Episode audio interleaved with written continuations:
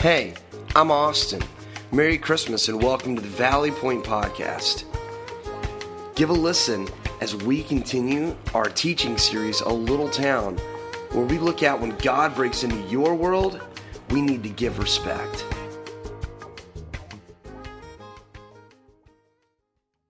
The third Advent candle is now lit, which means that we're close to Christmas. As a matter of fact, you only have nine more days to complete your shopping. So, are you ready? I've actually put together a list of the signs you may not be ready for Christmas. I want to share these with you. Here we go. If you're still snacking on Halloween candy, yeah, you may not be ready for Christmas. If you've yet to wear a bad Christmas sweater, you may not be ready for Christmas. And I've seen a few more bad sweaters, and I think they're getting worse. They are. If you haven't purchased a gift for your pastor, if you haven't lost it on a Target employee yet, you may not be ready for Christmas. And if you haven't quoted Jimmy Stewart from It's a Wonderful Life yet, you may not be ready for Christmas. Mary, let's shake the dust off this crummy little town and see the world. Mary. That's my best attempt. Yeah. So I hope you're having fun with the Advent season. This is kind of a unique time, though, because there is so much that is happening, and the busyness of the season and the drive for more can distract us. And so I hope that you've had some time just to think about how incredible God really is. And throughout this month, we've just been diving into this story. And we've been taking a unique look at the different places and the different people that make up the Advent narrative so that we can discover this. When God breaks into your world, I mean, when God arrives, when God comes, when God shows up, there's something that we should do. When God comes, there is something that all of us should do. And what is that? It's a fair question, don't you think? When God breaks into your world, what should we do? Well, here's what we've talked about so far. In week one, we said, when God breaks into your world, listen, because He's speaking to you. He has something that He wants to share with you. And so be ready to listen. Last week we said, when God breaks into your world, share. Because this story was never designed, it was never intended to be something that we kept on the inside of us. It is designed to be shared. And so when God comes, when God arrives, when He breaks into your world, share. Here's our statement, our big idea for today. When God breaks into your world, respect. And that's the word that we're going to think about today. When God breaks into your world, respect. I want to investigate the Advent story from the perspective of a very powerful man. His name is Herod the Great, and he was the ruling authority when Jesus was born. And by ruling authority, I mean ruling authority in all capital letters. He was large and in charge. There were no questions and there were no doubts. He was a big deal. Herod had notoriety and authority and clout. He was the man. He was a big deal. Now, a couple of weeks ago, we talked about Joseph the earthly father and the earthly caretaker of Jesus. And he was just a common guy from a small town. Joseph, not a big deal. Not at all. Last week we talked about the shepherds, and they were unliked and unclean and unwanted, but yet they were the ones that the angels sang to.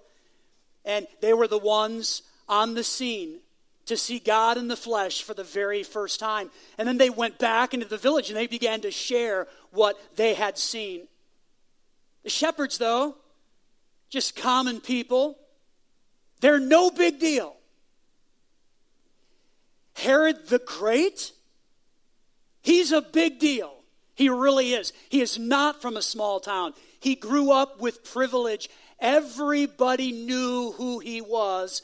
Herod was a big deal, but he had no respect for Jesus. And because he had no respect, he was actually a small man because when God breaks into your world, it is just time to respect. Herod was filled with fear. And that fear did not drive him to the manger. That fear drove him to hate the arrival of the one who could save and deliver. Herod let fear reign when God broke into his world. The paragraph that we're going to unpack today is found in Matthew chapter 2. And here's what God's word says about all of this. Verse 1 Jesus was born in Bethlehem in Judea during the reign of King Herod. And we're going to pause there because it's very easy to kind of pass over that and miss the significance of what's happening here. So, Jesus is born in this particular area, and Herod is the ruler. He's the man, he is the one who's in charge, he is the king. And what is it about this guy? What do we know about Herod? Here's just a couple of thoughts about this guy. First of all, he was brutal. Herod was a brutal man. For example, he made his 17 year old brother in law the chief of priests. And the reason he did that is because if you were a priest at that time, you couldn't be the king. And Herod was absolutely threatened by everybody and anybody who had some level of authority. And so, in order to keep his brother in law away from the throne, he made him the chief of priests. That wasn't good enough for Herod. He was still intimidated by him. And so he invited his brother in law over to a pool party. You know, the Romans and their famous pool parties. And so the brother in law came, and there Herod had him drowned. Nice party, huh? And that's enough right there to kind of creep you out. I'm not so sure about Herod. Maybe we should avoid him. Let's stay away from him because he's brutal. But there's actually more. He murdered his second wife, his uncle, his mother in law, and another brother in law. He just started to liquidate his family. He was brutal. There's more, though. After being awarded the kingship, he went out and he found the 45 individuals who supported the other guy. So the kingship was between Herod and this other individual, and Herod won. He became king. But Herod knew there was this other guy. And so he went online and he found all of those who contributed to his campaign. He finds them and says, Look, I don't think I like you because you like the other guy. And so today is the day you're going to die. I'm going to kill you and I'm going to take all of your stuff. It's mine. And that's what he did. He didn't stop there, though. He found the Sanhedrin, which was a religious ruling body at the time, and he killed all of them but two because he was intimidated by their authority. And if that wasn't enough, he later went out and found 42 Jewish men, including a bunch of rabbis, and he burned them only on a rumor of defiance. Like, I think you may have a problem with me so today you will die and I will burn you. He was brutal. And if that's not enough to land Herod on everybody's nutcase list, he actually then went out and he killed three of his own sons because he suspected them of treason. Look, I know you're my son and I love you and all, but you might take my throne. So today is your day to die. And that's what he did. This is a brutal individual, and this is who is on the throne. This is who the ruling authority is on the day that Jesus was born. He's brutal. But there's something else that we discover about Herod, and that is he was paranoid. Absolutely paranoid. And I think being brutal and being paranoid probably run together because if you had any shot at authority, Herod was kind of tipped over by you. And so, if you could potentially get to the throne at all, It was time for you to run and run fast, or at least avoid pool party invitations to the palace because Herod was out for you. It's likely that when Jesus was born, Herod was in his 70s, and history tells us that he was not a healthy man at this particular time in his life. As a matter of fact, four years after the birth of Jesus, Herod dies. And so you've got an older man who's not very healthy, and he knows it, and he gets it. There's no doubt he knew his time was somewhat limited, and all of a sudden there's news that there is another king who is coming, and he's just been born, and he's young, and he's got a lot of life in front of him. Not a good day for the palace staff because they knew that somebody was going to die as a result of this news. This is Herod. He's brutal and paranoid. Today we've lit the candle of joy, as it is traditionally called. And you got to think about what's happening here because when Jesus was born, he brought joy into the world.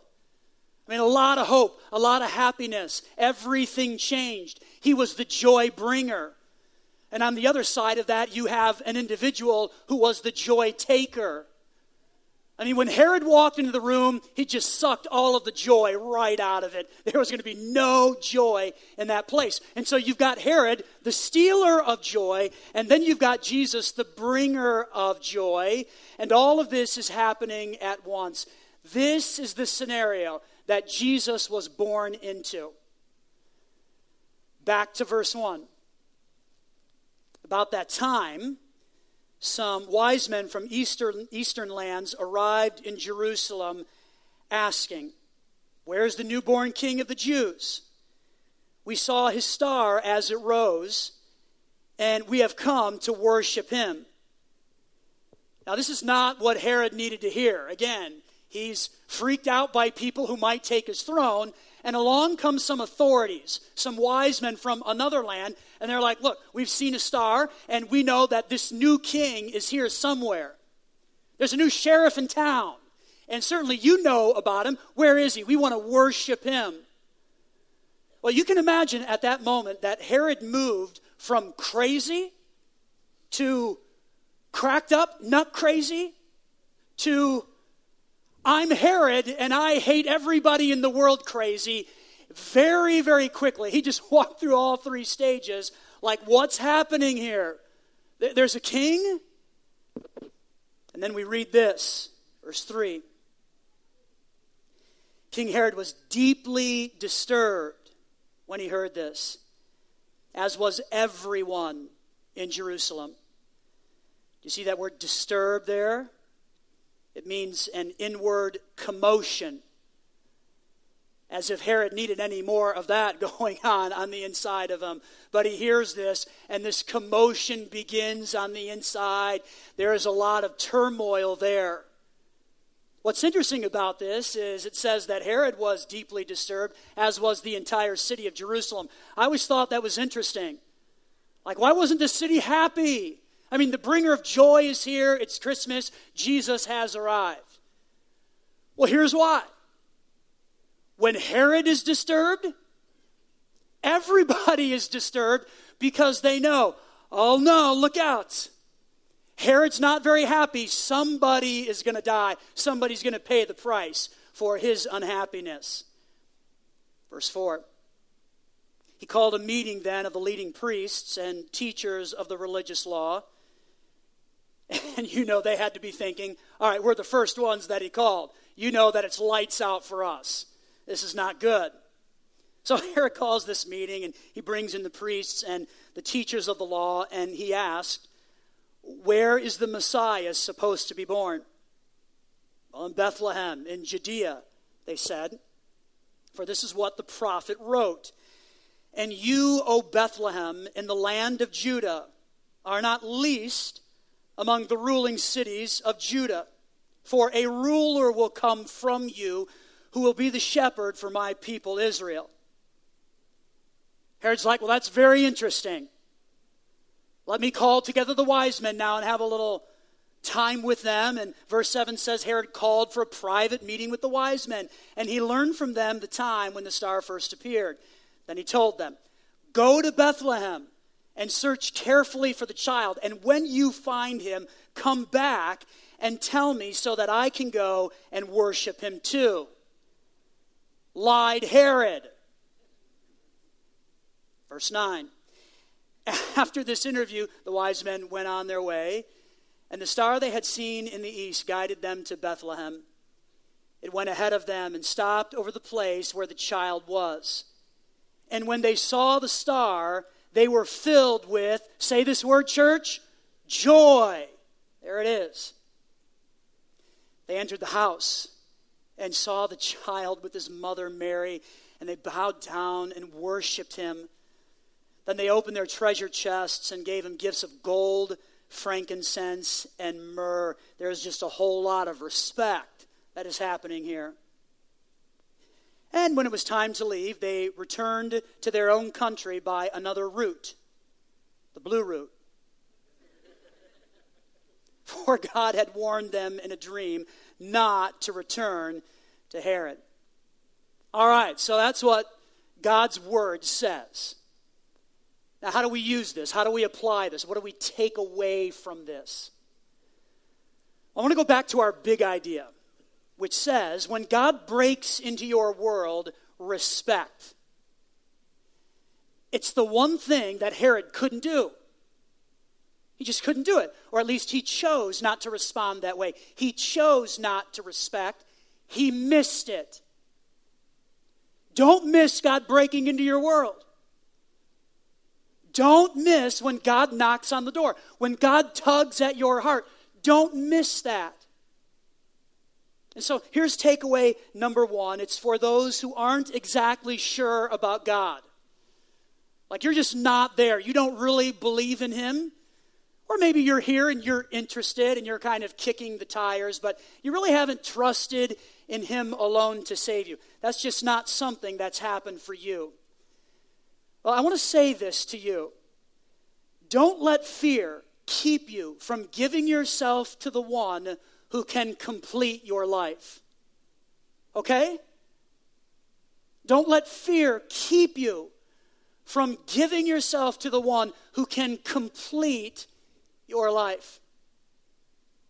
You know, maybe you don't believe in God and you're just not there but you would probably believe and agree with this emotion called fear. Believing in God, trusting in Him and not adding anything else to that, obeying Him, following Him, that's kind of a fearful thing, especially when you've been used to doing that on your own. But maybe it's time to just take that fear and allow that to drive you to God's love for you.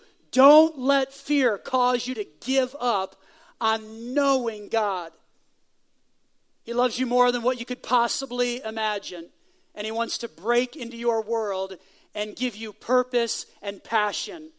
It's why angels sang, it's why shepherds explored, it's why wise men gave gifts. It's why. It's why. Don't miss it. Takeaway number two is for those who have already trusted in Christ. You've taken that step and you can remember the day when you said yes to Jesus and you know that moment and you can feel that and that's fresh in your memory. You just know when that happened. Here's takeaway number two, and that is raise the God awareness factor in your life. If that's you, if you've trusted and you can remember the day, then raise the God awareness factor in your life. Just lift that up a little bit. Raise the temperature on that. Raise the God awareness factor. Let me ask you this. If you've trusted, like that's happened for you, has that gotten a little old? Has it become kind of routine and normal, like it's no big deal anymore? like it once used to be a big deal and you used to get fired up about that, but now you're just kind of walking through the motions and it's normal. It's not that big of a deal. Maybe you've taken the gift of Jesus and you've kind of just shoved that into a closet. You have it and you believe, but it's back there. Or have you allowed the wonder of God's love to be placed in the basement of your heart where it is now simply collecting dust? It's time to raise the God awareness factor. And would you just allow God's love to kind of overwhelm you and that it came to you and to me as an imperfect person? Because that's what we all are. We're all imperfect. And would you allow God's love to just ignite that passion in you again? Would you allow yourself to be humbled by the fact that God did all of this? to clean up our mess. Advent for us, and God did this to help clean us up. So, how do you actually do that? How do you raise the God awareness factor? I'm going to give you two simple ways, two practical, easy ways. First of all, don't neglect the God we celebrate by staying out of His Word. Just don't do that.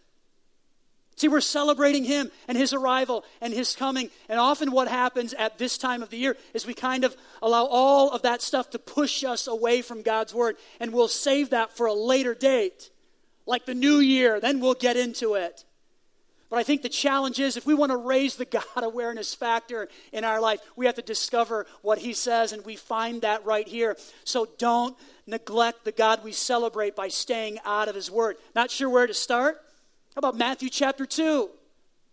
How about Luke chapter 2? How about John chapter 1? And just immerse yourself in the Advent story. So stay focused on time with God. It's not always convenient, it's not always comfortable, and we don't always find immediate answers, but stay disciplined. It can be painful, but the pain of discipline costs far less than the pain of regret. So don't neglect the God that we celebrate by avoiding Him in His Word. Open it up and know that that's going to raise the God awareness factor in your life, and it will be real. Be real. Here's another way you can raise that share. Again, this whole gift of Jesus was never intended to be kept on the inside. We are supposed to share it, we're supposed to give it away. Yesterday, we had a great group of people participate in our Love Day. It was just kind of an amazing thing to see so many people come and sign up for an event and then go, serve, and love, and practically be the hands and feet of Jesus and share him with others. And if you were able to participate in that yesterday, I hope that your awareness of God was raised to a level that you haven't experienced in a long time. You just felt that, and that was a good thing. See, when we share, when we give this away, it just raises that factor in our life. Last Sunday, we talked about sharing, and we had 100 books for you guys to give away. You take the book and share it as a gift with somebody, and then invite them to come to Valley Point and fill the chair next to you. And we had 100 of these books. And quite honestly, I didn't think we'd give them all away. I didn't. I thought we're going to have some left over, and that's fine. It's still a good idea, but you know, let's try it and just see what happens. Well, not only did we give all 100 books away, but people were mad that they couldn't get one. So shame on me, right? So this week we got 100 more books. And I don't know if 915 took them all. If they did, then you guys are out of luck. But if there's some books out there, I'd encourage you to go to the Just For You area and ask for that book and give that away so that you can share. See, there's something about putting a tool in the hands of somebody else and then inviting them to come and experience this with you and waiting at the door for them to arrive that just raises our awareness of God. And it's time to do that. And this is how we respect it's how it happens by not neglecting the God we celebrate and then by giving it away. In this story in Matthew chapter 2, there are some wise men. They're leaders, they're authorities as well as Herod. And there's no doubt that they also had some fear in their lives as well. Fear that this is all a hoax, we're going to follow a star and find a king. What is that all about, anyway? And maybe people will laugh at us and think we're not very wise. Maybe it's not a safe trip. There's no doubt that there was fear in their lives, but yet they allowed that fear to drive them to the manger. And it's there that they offered up all kinds of respect for the one, the King, Jesus. They were willing to share.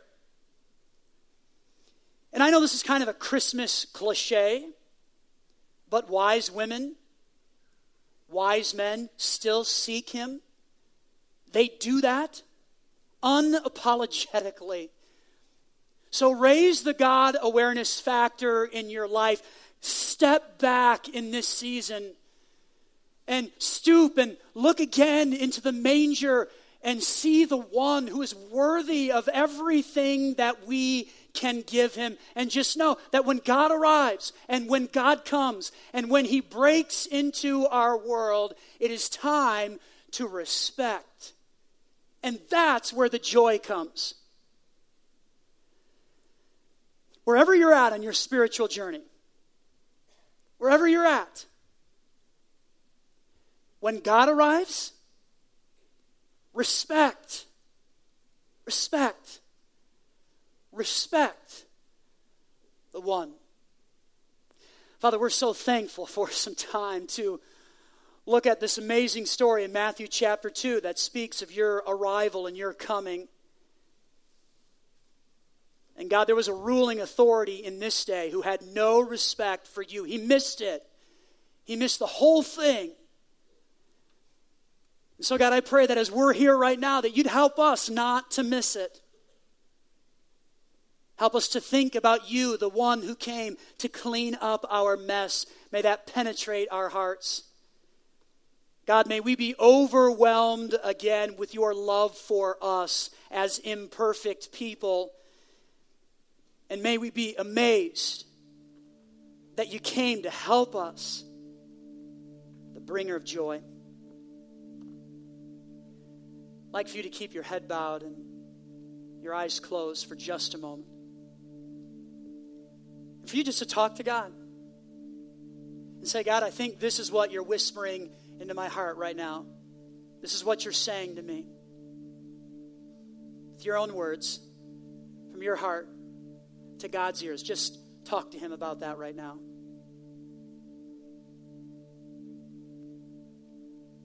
Maybe you're here and your fear has caused you to push God away. So maybe right now it's just time to take that fear and allow that to drive you to the manger, to the one who came and loves you and wants to give you purpose and passion. Just cry out to God. Tell him that you're trusting in him and you want him as your leader and your forgiver. You can do that right here. He'll hear because he came for you and he wants to bring joy into your life. He'll meet you right here. Maybe that's something you've done already. You've allowed this story to become kind of old. And doing the God thing is just another item on the list. Would you raise the God awareness factor in your life right now and tell God that you'll not neglect Him in His Word and that you'll do everything you can to share? Because when you engage in those activities, the God awareness factor is going to go way up, way up.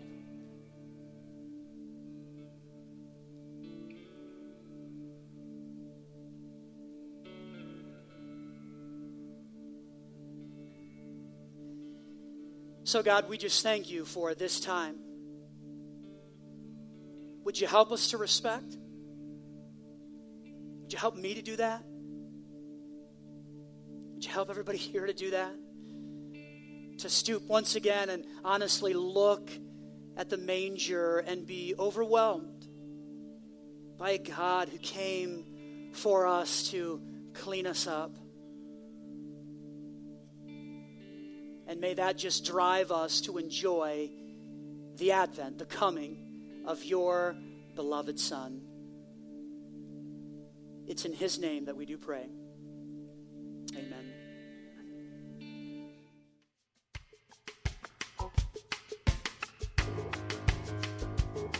Well, thanks for listening. We'd also like to invite you to join us for any of our Sunday gatherings as well at the Garnet Valley Middle School at 9:15 and 11 a.m.